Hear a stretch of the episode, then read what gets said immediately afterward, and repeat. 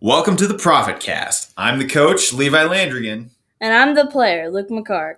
and we're here to bring you our unique perspective on local, college, and pro sports. So join us as we dive into the headlines and stories that you need to know.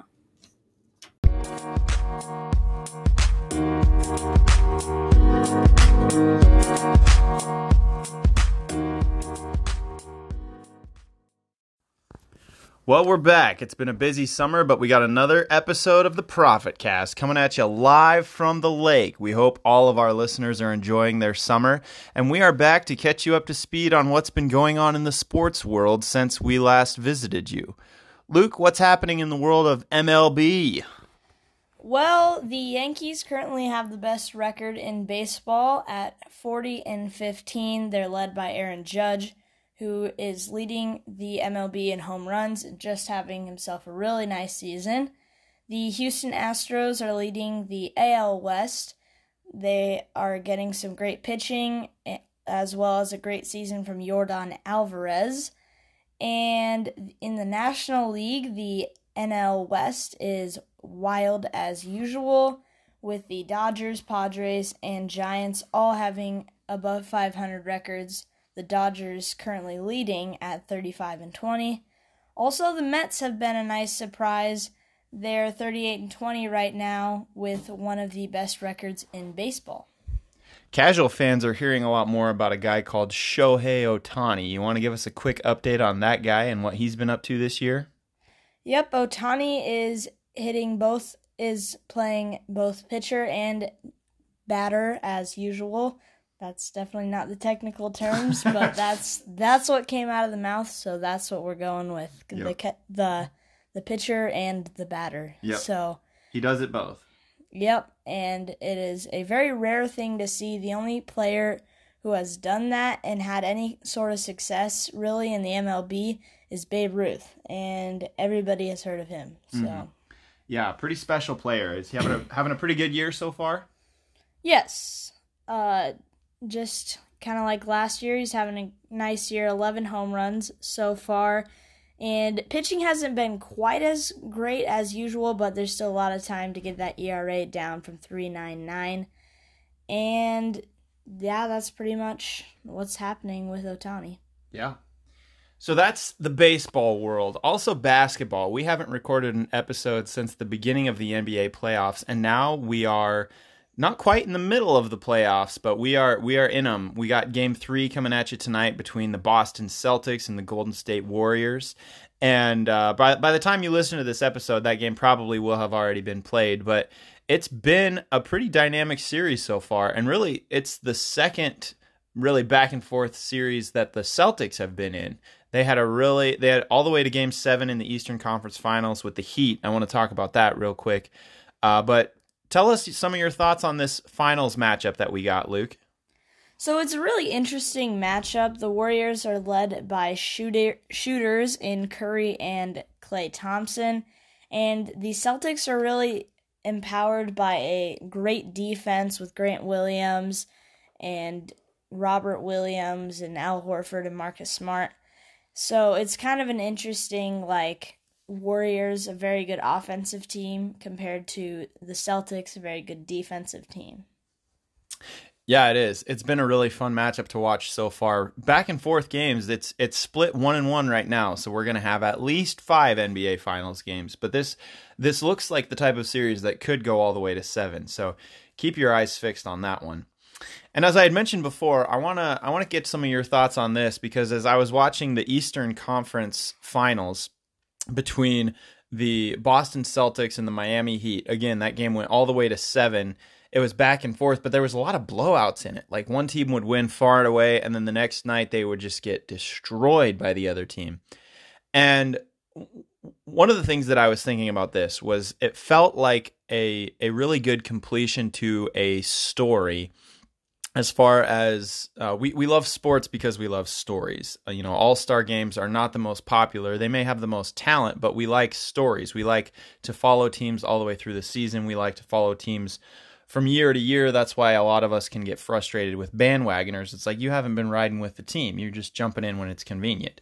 But what I really liked about that Eastern Conference Finals was the fact that it was between the Boston Celtics and the Miami Heat. When the Boston Celtics won their last NBA championship in 2008, they kind of ushered in a new era of super teams in the NBA. They had Paul Pierce, and he had been great for years, but they brought in two other superstars, Kevin Garnett and Ray Allen, and those three dominated the league and won the NBA championship. they were the best team in the East until they were defeated by the Miami Heat, who put together their own super team of LeBron James, Chris Bosh, and D Wade. And teams have been chasing that super team model ever since because it had worked so well for those teams and it, we've seen it go all the way out to where we just see Brooklyn with no really function or good coaching or anything like that just throw massive superstars there and they lost in the first round of the playoffs this year. And so when you look at Boston and Miami this year, both teams neither one was the type of team that fit that superstar super team mode. They had a lot of young talent. They had a lot of developed, drafted talent that they had worked and put together over the years. And Boston has really only one superstar. I mean, like Luke said, they're a very defensive team. Miami is a really good defensive team, too. They have really just one star in Jimmy Butler. And that's but, why it was such a physical series. Exactly. And it was it was defense, which is so fun because again, with the with the superstars and the super teams, we've seen just a lot of prolific offense, um, high efficiency, three point shooting has gone through the roof over the last decade. But it's been really it was really fun to see that defense does still win championships and team basketball does still matter. And yes, the Warriors are a good team and they've been there before, but they're they're very different than the last time they were in the finals. Uh, they and and their first rise before they got Kevin Durant and went on some very prolific runs.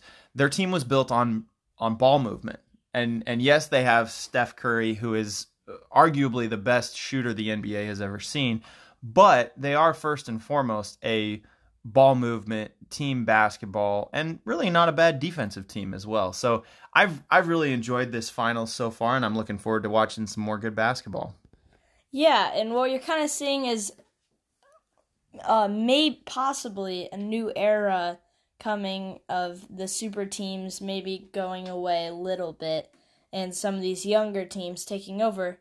And all of this has happened during my lifetime since I was born in 2008 when the Celtics won their last finals. Exactly. Well, and and if you've uh oh young Luke, once you've been around as long as I have, you will see certain trends in sports. They they come and go. And this is definitely part of what happened with Nebraska football. For the longest time they couldn't get over the hump. They were really good throughout the 80s and 90s but never really won the national championship. They revamped their offense. They started running option football. And then it really took off. They were winning championships left and right. And the option was so hard to stop teams finally started to be able to defend against it. The option was not nearly as viable of a, as an option offensively, so that style of play went down, and as did the the winning percentage of our of our dear Huskers. Um, but but you'll see this in lots of other times. You know, offensive schemes will come and go. Different position levels will rise and fall.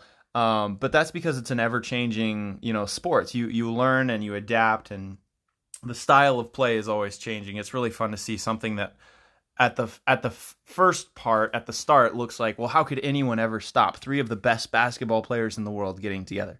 Well, clearly they did this year because they didn't even make it out of the first round. So that's uh, that's that's our little segment on sports history for you today. So now moving from what has been to what's going to happen. Okay, Luke, I know you're a big Celtics fan. Is this gonna gonna cloud your judgment, or give me some picks? How do you think the rest of the series is gonna play out? Like I said, we got a game tonight, but how do you think the series is gonna play out? Well, if the Celtics weren't gonna win the series, being a Celtics fan would cloud my judgment. But in this case, it doesn't matter because the Celtics are gonna win, whether or not I'm a Celtics fan or not. Sounds a lot so... like your Bucks picks. So the Celtics are going to win the series and be NBA champions once again at age 0.0 and age 14 for me. Gotcha. Okay. How many games is it going to take it? Are they going to take it in five? Or is it going to go all the way to seven? What do you think? I think the series will go to seven. I just these two teams are so evenly matched in my opinion. I I can't see and just so different with the Celtics' great defense and the great shooting of the Warriors. There's so much there's so many different things that could happen. I think it'll go 7. Yeah. Yeah, I was listening to another podcast today that was talking a little bit about the health of some of these players and health, but also with the Warriors, um, Klay Thompson was in a shooting slump last game, and that can really affect them a lot. They still won, but he needs to get back to firing efficiently offensively if they want a chance at winning it. It really is, I think, a tight series. So I think it could go seven games, but I'm gonna I'm gonna go with the Warriors just because they have the experience. They know what to do in these types of situations. Obviously, that could all change if Draymond Green gets another technical and gets a suspension, that I I I don't think they'll win. If Klay doesn't figure out shooting, I I don't think they'll win. If if any of those two or Steph Curry or Jordan Poole, if any of those guys get hurt, I don't think they could win it just because it is that tight. But at the same time, in order just to take it seven, I think Boston has to have all of their guys healthy um, because they really rely on all five, well, really like 12 deep, really, for good defensive play and, and playing hard basketball for the entire game. So I also think it'll go seven, but I'm going with the Warriors. Yeah, and this series also depends on the Celtics shooting a lot. It happened more in earlier series of the playoffs, but the the Celtics would either win by 20 or lose by 20 because they would be shooting 70% from 3 or 20%. So that's that's also another key factor if Grant Williams, you know, has a great game and then a bad game, but mostly Jayson Tatum has been so up and down these playoffs with uh he'll score 40 today and then he'll score 10 tomorrow. So it's kind of it's a difficult balance, but ultimately the Celtics winning the first game. They haven't lost back to back games all playoffs, so I, I don't see how the Celtics won't win it. Well, stay tuned and keep watching, and you will see which one of us is right. Levi's got the Warriors, Luke's got the Celtics. All right, the last segment that we're going to do for this podcast, I want to reach out to our listeners. This isn't something we do often, but we would love to hear feedback from you because, as Luke mentioned earlier, he was born in 2008. So the next thing that we are going to talk about is Frank Solich. Luke was alive for none of his games at Nebraska. Um, to be completely honest, I myself went to my first Husker game in 2004. The coach at that time was Bill Callahan. He was Frank Solich's replacement. so most of my Husker memories happened after the era of Frank Solich. So this is both Luke and I speaking about a coach that was largely before our time, but someone that we have heard a lot about, read a lot about, and are pretty pretty qualified to have opinions on because he's someone that definitely shaped culture and opinions at Nebraska. So, the reason we're talking about Frank Solich is that he has been nominated to the College Football Hall of Fame. And this as as I heard this, I saw I saw it on Facebook and Facebook can be a, a dangerous and volatile place, but I did not see nearly as much pushback as I thought I would. And I am here to push back because I do not believe that Frank Solich should be in the College Football Hall of Fame. Before I go on anymore, Luke, what do you think? Do you think Solich should be in the College Football Hall of Fame? I personally do because when you look at college football these days, it is so hard to hold a job in one place for a long period of time and Frank Solich had that Ohio job for something like I don't know, 20 years. Not quite that much, but some something around there. And to hold a job in one place for that long is just pretty so remarkable. I think that he should definitely deserve a spot in the College Football Hall of Fame. A lot of a lot of people referenced his time at Nebraska and his winning percentage and how well he did at Nebraska as the reason why they think he should not just be in the Hall of Fame but should be first ballot.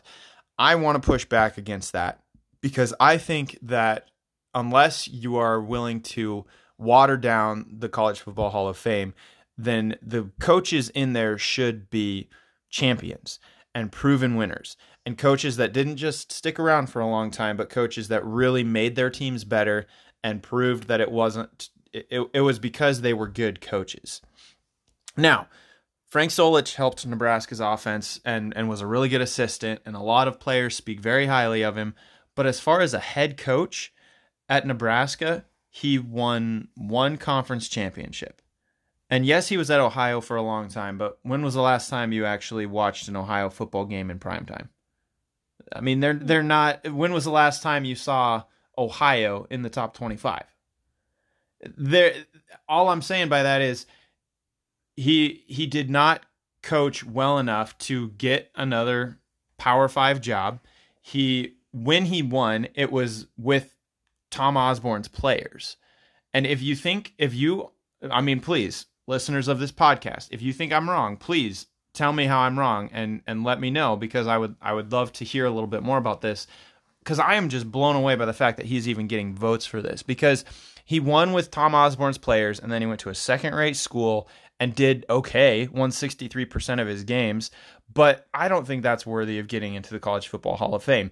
If it is, then you need to put Bo Pelini in there because he had a really good win percentage at Nebraska. He went to Youngstown, made the playoffs there. So he had success elsewhere at a smaller school. But nobody Not- is asking Not the kind of success that Frank Solich had. Did Frank Solich make the playoffs? Did he make it to the national championship game at that division at Ohio? Because Solich or because Pelini did in his second year at Youngstown State. they were in their that's divisions. FBS though. They were in their division's That's it's a different it's a different level. There Youngstown Did is did he- Youngstown is FCS. Ohio is FBS in the group of 5, which is and this is if you've been listening to this podcast for a while, you know that I think group of 5 teams do not get the respect that they often deserve. So I think part of this is flaws in the college football system itself and group of 5 teams not being valued as much as they should. Uh, so I just don't think you know Youngstown success at Youngstown is still not the same thing as success of at Ohio, um, which you know it sounds like I'm just you know being really specific and picky about this, but 16 seasons at an FBS school is different than go, uh, that at an FCS school. So do you think that per level, Frank Solich did in the FBS what is similar to the FCS making it to the national championship game? Yes. By by what merit? Because it's such a higher level of competition in the FBS than in the FCS. So sticking around for 16 years is similar to making it to the national championship game at the next level below? Yes. I disagree. Um, I I think that when you look at what an FCS school can do, they can win all their games, go to the playoffs, win all their games, go to the national championship game, win the national championship game. Bo Pelini did all of that but one. When you look at what FBS schools, group of five schools can do, what can they do? Really, the the height of what they can do is go undefeated and miss a chance at the playoffs. Well, they can go to the playoffs like Cincinnati did. Um, so really, Uh, long shot at the playoffs is is would be similar to their national championship. The next best thing would be to go undefeated and and make some noise. He didn't do that. So he didn't get the second highest achievable honor in his division. When you look at winning football games. And when you talk about longevity, that has a lot more to do with the the Ohio politics. I mean, they were if they were happy with winning 63% of their games, great. There's a lot of people that said and and I heard them say this after my first Husker game. We lost to Southern Miss. And there's not a lot of people that said, "Oh, if Solich was still here, he would have he would have won that game." Talent at Nebraska was declining sharply. Frank Solich was a good coach, but he wasn't nearly the recruiter that Tom Osborne was.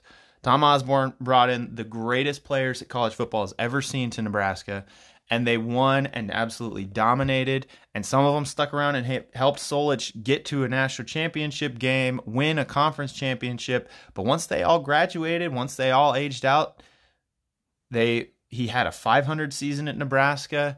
There was still a lot of winning culture, so they still did pretty well. But he probably would not have done better than five and six, which is what Bill Callahan did in his first year with all of Solich's players there.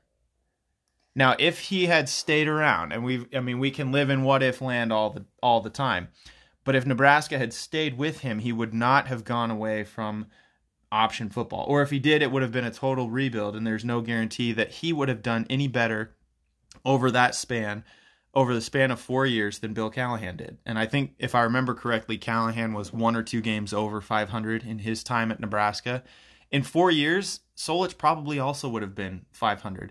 And at the time, Nebraska was so, so mad to have two losing seasons in four years. They ran Callahan out of town. Now, I'm not here to defend Callahan by any stretch of the imagination, but Pelini came in right after that, after four years of Callahan with all of his players in there. Pelini came in and won nine games that very next year. The year after that, he was in the conference championship game, and then he was, and the the refs gave that to Texas because they were promoting a conference that was dying. But that's a whole nother story for a whole nother podcast. But Pelini was not at all supported by his administration. Clearly, he was a polarizing player and could have done better to to be a better leader. But when you look at just winning football games, he did just as much, if not more, than Frank Solich. So if you're putting Solich in the College Football Hall of Fame, you need to put Pelini in right behind him. And I don't think Pelini should be in the College Football Hall of Fame. I don't think Solich should either. With one conference championship, really as his only major accomplishment besides not getting fired. And I'm just gonna say this now. Just gonna, just gonna try to end this. I think a Solich coached Ohio team would beat a Pelini coached Youngstown team nine times out of ten. Well, yes, because that's just like what you said. It's different divisions. But I think a Pelini coached Nebraska team would absolutely destroy a Solich coached Ohio team. Yes, but that's because Nebraska is on another level than Ohio. Right, and Ohio's on another level than Youngstown State. Yes. I'm just saying, comp- compared in division, if you only look at them at Nebraska, if you only look at Pelini in Nebraska and you only look at Solich at Nebraska, their win percentage is pretty similar. Mm-hmm. Pelini did not have a losing record. Solich had one season where he was seven and seven. Otherwise, they were nine win guys all the time. So, but isn't is being and and this and this goes back to what we were all saying as Nebraska fans when Pelini was our coach. Is nine and four good enough? And most Nebraska fans felt like it wasn't. And because we want more, we because Tom Osborne got us so accum- accustomed to being dominating that we wanted something more. And that's part of the reason why Solich was fired as well because he was consistently winning 9 games a year, but we want championships. So we swung for the fences and we missed. And you look after Pelini, we tried swinging for the fences again to get a better coach in here to get us better than 9 wins and it hasn't happened. So I don't I don't think that either Solich or Pelini getting fired was the instant fix for Nebraska. Clearly, we can see that now. But does that make them worthy of being in the Hall of Fame? I just don't think so. I think that if you really want the Hall of Fame to mean something, you have to have done more than win one conference championship. And I think I think the whole Hall of Fame discussion is something we need to get back to because we can definitely I, do another podcast on that. Yeah. Because I I just I don't think it's like a sure thing that Solich should be in the Hall of Fame, but I don't think it's like clearly no way. Like I think that it's definitely at least worth putting some serious thought into because of the longevity of his career and just generally general success. Mm-hmm. And we never know what would have happened if Solich would have stuck around. Right. I, I honestly don't know this. Do you know how long it took Osborne to win a national championship? It took Osborne seven years to beat Oklahoma. So it, he didn't win his first national championship until I think it was his 21st year of coaching at Nebraska. So give Solich But- 21 years, and what do you think would happen? But Osborne, I think, won 15 conference championships. Yes. I, I just think, just like you've heard, um, you didn't hear anybody after you lost to Southern Miss say, oh, I bet Solich would have won that game. But I have heard a lot of people say, um, like when people were, when they're thinking about firing Scott Frost, everybody is saying, didn't you learn from Frank Solich um, when you fired him? Because I think there's a high percentage of Nebraska fans that think if we would have stuck stuck with Frank Solich, we could be in a whole different place than we would be right now. There's there's more to unpack there for sure. I got opinions about that. So that just means we need to do another another episode soon. But I think we'll wrap it up for tonight's episode. Um, thank you for listening to the Profit Cast, and we will see you guys next time.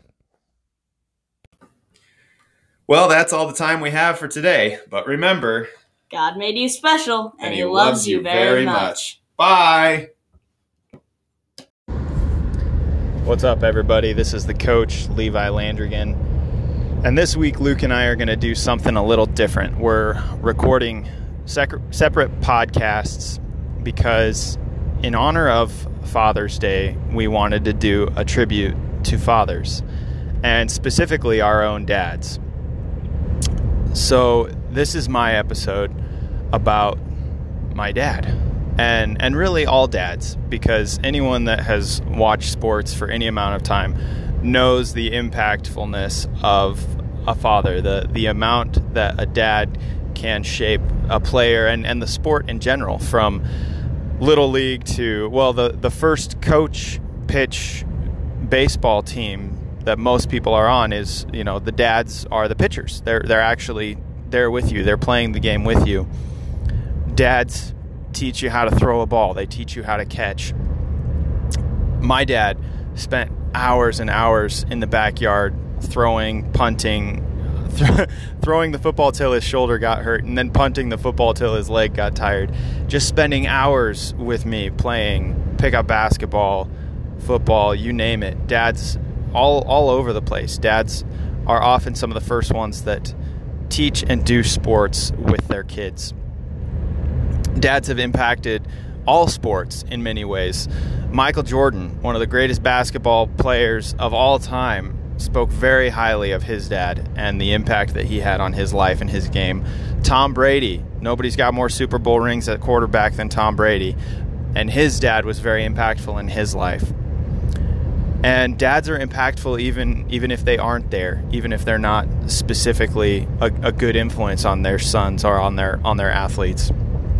Draymond Green, who just won a championship with the Warriors, which I picked and Luke got wrong. But, anyways, Draymond Green has often spoken about how he wants to be a better dad than the one he had or didn't have. His dad wasn't around when he was a kid, and that's part of why he struggles with um, respecting authority, whether it be coaches or, or officials or whatever it may be he's had to overcome a lot because his dad wasn't around when he was young. He he's overcome a lot, but it's been difficult for him and, and difficult for anyone that doesn't have a dad. And on that note, and because of that, Luke and I wanted to talk about the impact of fathers and, and specifically our dads. So let me tell you about my dad, Paul Landrigan. My dad, as I mentioned already, was was the one that taught me how to throw a ball, taught me how to catch. Uh, but what I want to start with is my my dad took me to my first Husker game on September 11th, 2004. He took the whole family, but he had two tickets in one part of the stadium and three in another part. And my mom and my two other siblings went in the other part, and I, I just got to hang out with dad. And as the middle child, that didn't happen a ton. But Dad and I went to that football game, and it was it was on September 11th. It was a very patriotic celebration. It was my first Husker game ever. There I am, 11 years old, and was just blown away by all of the people chanting and cheering, and and it definitely changed my life. It's it's silly to say that about a football game, but it really did. Um, it really got me zoned in on the game of football, which has shaped a lot of my life since then. And and because of my dad I didn't just look at the game of football as a game but I looked at it as a way to learn life lessons. I that was also the first year that I played football and my dad was the assistant coach. The next year I was a 6th grader. It was 5th and 6th grade football. And the next year as a 6th grader my dad was the head coach. And this is when he really started to show me the life lessons that can be learned through the game of football. I was not a big kid. I was pretty skinny, but Dad had me go in on the offensive line because he he knew that I I would work hard and I would try to block guys that were even bigger than I was. And he, he knew it wasn't a glamorous position. You know, I, I would have rather been uh, a running back or, you know, a tight end where I could have caught a pass or something like that. But my dad had me go in there and, and on the defensive side too, playing on the interior. Even though I was a little guy, my dad believed in me, and that meant so much knowing that my dad believed in me, the skinny little kid that didn't know much about football, to go in there and make a difference in the game and my dad's confidence is something that has always driven me. I'm a pretty confident person. And that comes a large part from my dad. He's he told me many times when I was young that that he believed I could do anything. He believed I could be anything. And and when he said it, I believed it. And he really supported me as as a coach and and as a dad. Throughout the years, he he worked a lot um, and I worked a lot with him, but I got to see his work ethic. We had cattle growing up, and we worked a lot with cattle, but that work ethic carried over in the field and, and on the court, and it shaped who I was as an athlete. I was I was never the biggest, I was never the fastest or the strongest, but there weren't a lot of teams I was on where somebody else would outwork me. I could I could run the hardest, I would I would put in the extra effort and I would try to encourage my teammates to do the same because my dad had set that example of work ethic and I wanted my teammates to follow along in that and giving it their all and doing their best not just during games but during practice so that we could try to be the best team that we could be. My dad was such such an excellent model of work ethic, but also but also integrity, of of doing the right thing, about being being honest, and he showed me that through through his life, through through his work, through working side by side with him, but also debriefing after after games. Uh, as I as I got into high school, I had lots of frustrating moments on the football field, and and I remember one in particular where we had played a really tough game. We should have won. We way outgained the opponent, but through turnovers and penalties, we ended up losing by two points. And I was I was so frustrated. But my dad helped me realize that that there's more to life than football. In that in that moment, I was I was mad at him. I was mad at the sport. I was mad at God. Football had let me down and my dad helped me realize that through that I was I was putting too much on football. Football's a great sport, but there is much much more to life than football. And that was kind of a wake-up call for me.